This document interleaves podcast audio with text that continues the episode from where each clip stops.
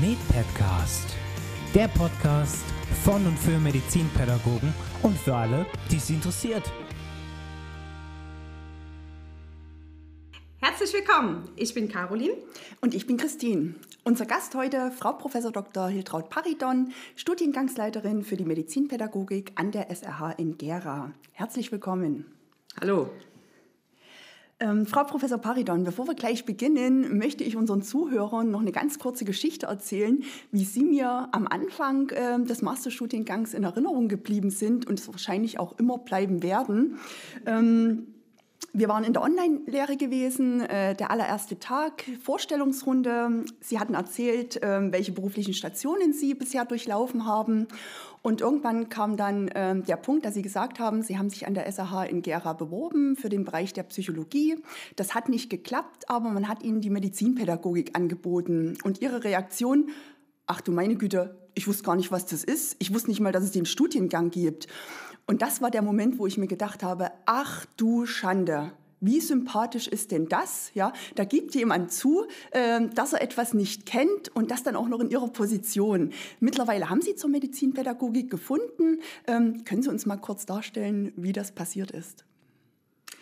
Ja, das stimmt, was Sie sagen. Sie haben das natürlich richtig in Erinnerung. Es war wirklich so ein bisschen eher Zufall. Ich glaube, der Hintergrund war, weil ich mal ein Lehramtsstudium gemacht habe und wir ja auch hier Lehrkräfte ausbilden und ich lange in der Erwachsenen Pädagogik in der Weiterbildung tätig war und so, dass eben der Präsident der Hochschule gedacht hat, das könnte in etwa passen. Und dann habe ich halt angefangen und ich habe ja total viel gelernt. Ich habe so viel gelernt, ja, diese ganzen Begriffe, OTA, ATA, Abkürzung, 1000 Millionen Sachen. Also man sieht, Lernen im Alter ist möglich, ja, lebenslanges Lernen, denke ich dann immer, bei mir sieht man, also ich habe ganz viel gelernt. Und die große Freude, was mir halt Freude macht, auch nochmal um dieses, wie bin ich auch dazu gekommen oder wie stehe ich jetzt dazu, ist, dass es tatsächlich ein berufsbegleitender Studiengang ja bei uns ist und damit sind es Erwachsene, die im Leben stehen. Und das finde ich total toll, denn wir können ihnen nicht irgendetwas in der grauen Theorie erzählen und sie glauben und nicken und sagen ja und stellen später fest, oh, was uns unsere Professoren und Dozenten erzählt haben, stimmt alles überhaupt nicht, sondern sie gehen in ihre Schulen oder in ihre Arbeitsstätte, können das gleich ausprobieren und uns die Rückmeldung geben, das war Unsinn oder das hat geklappt. Und das finde ich total toll, sowas wirklich eben auf Augenhöhe ausprobieren zu können und diese Rückmeldung zu haben. Ist natürlich auch manchmal für uns Dozenten anstrengend, ja? Weil sie im Leben stehen. Manchmal ist es vielleicht, stelle ich mir vor, bei Jüngeren dann etwas einfacher. Aber das weiß ich nicht. Ich finde es sehr schön, dass es so ist und bin sehr glücklich, hier gelandet zu sein, wenn ich das mal so sagen darf. Sie sind sicherlich nicht die Einzige, die sich fragt oder am Anfang gefragt hat, was ist denn Medizinpädagogik überhaupt? Vielleicht können Sie ja kurz erklären, was sich dahinter jetzt nun eigentlich verbirgt. Ja, das mache ich gerne. Der Begriff ist eigentlich so ein bisschen in meinen Augen irreführend. Das kann ich vielleicht auch kurz erzählen. Wenn ich Leuten dann gesagt habe, ich bin jetzt Professorin für Medizinpädagogik, dann haben die immer alle ganz wissend genickt. Und auch wenn ich gesagt habe, weißt du denn, was das ist? Ja, ach, das ist schön, dass Ärzte jetzt auch mal was in Pädagogik lernen. Das war dann so eine typische Antwort. Ja? Und das ist es nicht. So, aber man sieht, der Begriff ist verwirrend. Was wir machen, ist eben Lehrkräfte ausbilden. Lehrkräfte für das Gesundheitswesen. Das ist im Pflegebereich, das ist im Therapiebereich, Physiotherapie, Ergotherapie, Logopädie und diese Berufe und auch eben die Funktionsdiagnostik und noch andere einzelne Berufe, die es nicht ganz so häufig gibt, zum Beispiel Orthoptistin, das hat was mit Augen zu tun. Es werden ja Menschen in den Berufen ausgebildet und die bekommen ja auch Unterricht, praktischen und theoretischen Unterricht und die Lehrkräfte, die bilden wir aus. Und deshalb wäre vielleicht Gesundheitspädagogik der bessere Begriff, weil es Gesundheitsfachberufe betrifft. Es ist aber klassischerweise dieser Begriff der Medizinpädagogik gewachsen und der ist eben inzwischen auch etabliert und viele kennen ihn. Das ist erstmal so, wo der herkommt. Vielleicht noch eine Sache, kann ich direkt auch sagen, es gibt auch den Begriff der Pflegepädagogik, was sich wirklich eben auf die Pflege bezieht. Und was ganz interessant ist, das finde ich auch ganz spannend, das wusste ich vorher natürlich auch nicht, die Medizinpädagogik versteht sich naturwissenschaftlicher als die Pflegepädagogik. Die Pflegepädagogik kommt eher aus einer geisteswissenschaftlichen Tradition und guckt nicht so auf Untersuchungen. Ja, das merken Sie vielleicht als Studierende hier. Wir gucken immer nach Untersuchungen und fragen, ist das evidenzbasiert und was gibt es denn da für Untersuchungen?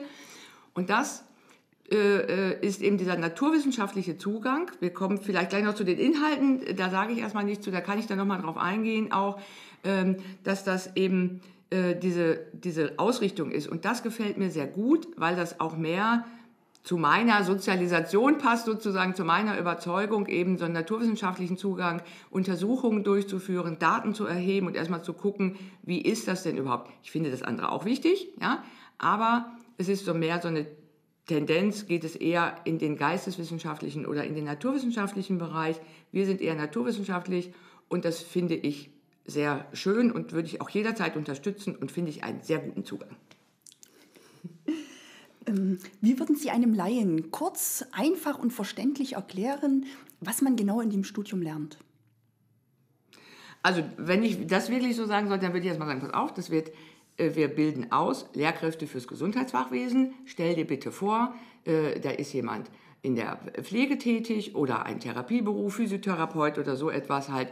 Und alles, was die lernen müssen und dass es gute Lehrer werden, dafür sorgen wir. Also, was braucht man für einen guten Lehrer? Man braucht natürlich bildungswissenschaftliche Inhalte, heißen die. Da gehört zum Beispiel pädagogische Psychologie dazu, da gehören Erziehungswissenschaften dazu. Dann brauchen wir aber natürlich auch die Fachinhalte, klar.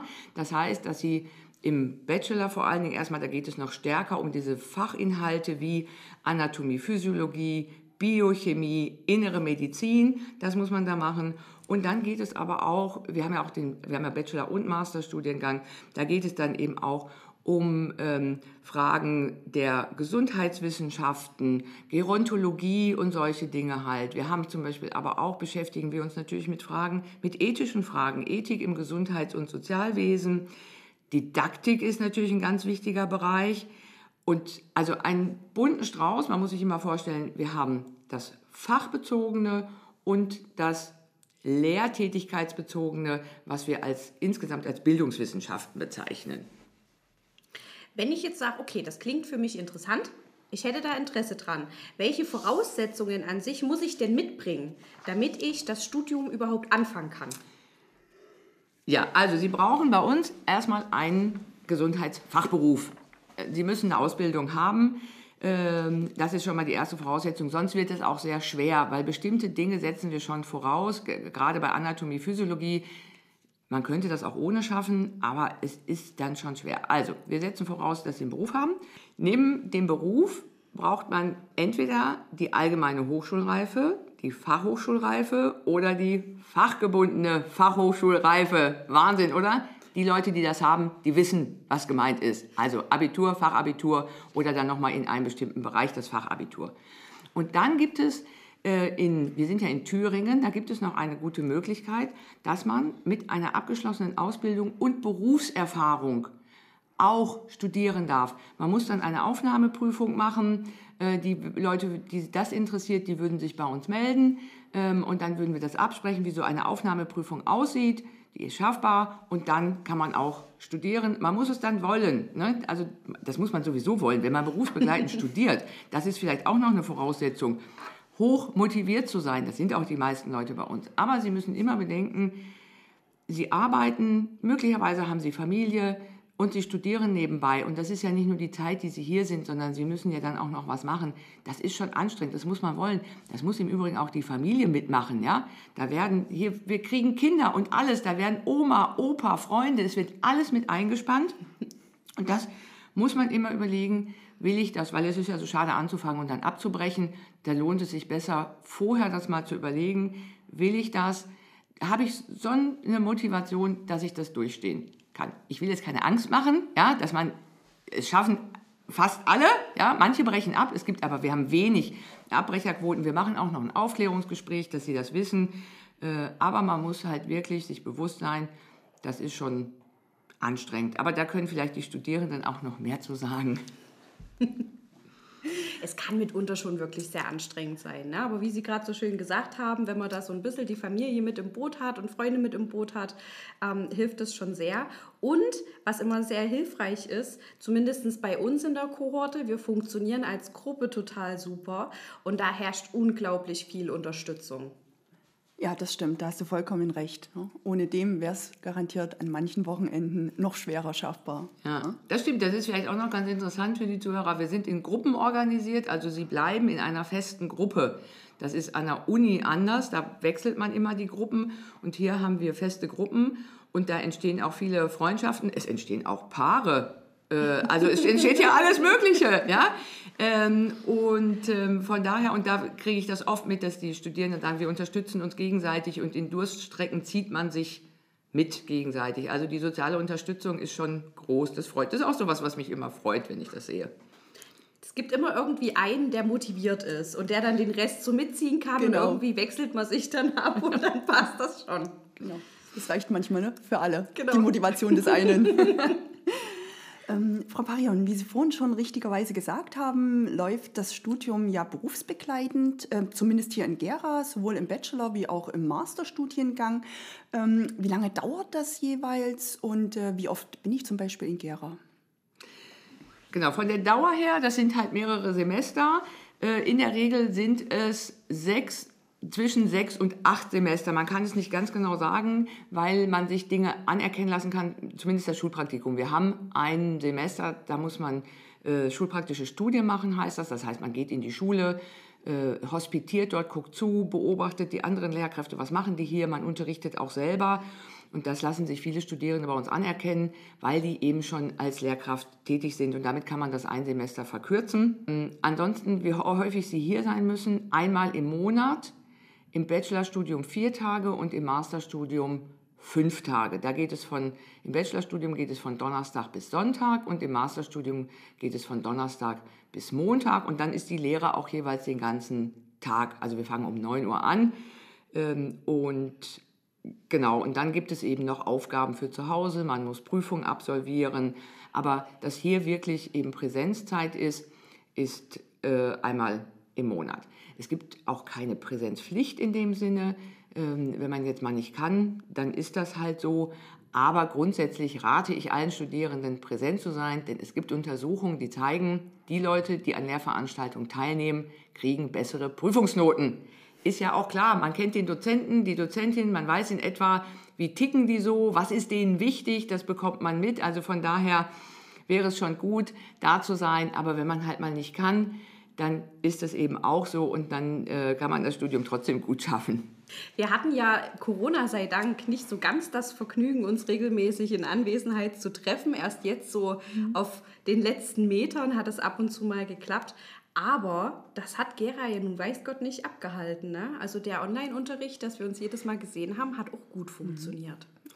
Ja, da haben wir uns schon auch bemüht, das ist uns auch wichtig, denn ich glaube, also wir machen gerne Lehre, kann ich für das ganze Team der Medizinpädagogik sagen. Das ist ja manchmal so, dass an Hochschulen das Lehre so ein bisschen hinter Forschung zurücksteht, jetzt gesagt wird, Forschung ist wichtig und so. Forschung ist auch wichtig, das will ich überhaupt nicht in Abrede stellen, aber wir leben für die Lehre und ich glaube, das ist auch wichtig in unserem Studiengang. Wir bilden schließlich Lehrkräfte aus, das wäre sonst blöd und deshalb haben wir dann auch wirklich versucht, ganz schnell auf Online umzustellen und da quasi Präsenz in Online zu machen. Also nicht nur einfach Aufgaben zu schicken, das haben auch manche Dozenten gemacht, aber grundsätzlich, dass die Tage trotzdem als Lehrtage stattgefunden haben und man sich dann online gesehen hat. Und da hat man auch wieder gesehen, teilweise wissen die Studenten mehr als wir. Das ist total cool. Die probieren dann selber im Unterricht irgendwelche Online-Tools aus und können dann sagen, das habe ich ausprobiert, das ist super. Und man befruchtet sich da so gegenseitig und kann sich gegenseitig unterstützen.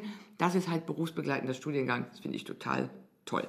Und das merken wir jetzt seit fast 4 Semestern, gell, Caro? Ja, definitiv. Dass das hier funktioniert. Also auch der Austausch untereinander war total super, wenn man jetzt selber in seinem Unterricht, weil viele Schulen sind ja einfach auch auf Online umgestiegen und wenn man da selber manchmal nicht weiter wusste, wie soll ich das Thema jetzt darstellen oder was macht ihr zum Auflockern oder damit das Interesse irgendwie da bleibt und da konnte man sich unglaublich gut austauschen, auch mit den Kommilitonen. Also das hat schon wirklich viel geholfen. Ja. Auf jeden Fall. Ja. Und auch der Umgang mit der Technik überhaupt. Ne? Keine Angst mehr, wenn irgendwas mal abstürzt oder nicht sofort funktioniert. Irgendjemand weiß, welcher Knopf zu drücken ist und gibt einem dann ja auch für den eigenen Unterricht total viel Sicherheit. Ja, ganz klar. Vielleicht können Sie uns noch kurz was zur Anerkennung sagen, zur Anerkennung der Studienabschlüsse. Mhm. Ein kompliziertes Feld. Es ist so, Bildung ist Ländersache in Deutschland. Wir haben 16 Bundesländer, also haben wir 16 Regelungen. Und dann haben wir die verschiedenen Berufe, hatte ich vorher schon gesagt, die Pflege, die Therapieberufe, Funktionsdiagnostik, angrenzende Berufe. Und es gibt jeweils unterschiedliche Regelungen, sodass man immer in dem eigenen Bundesland gucken muss, für den eigenen Beruf, was wird anerkannt.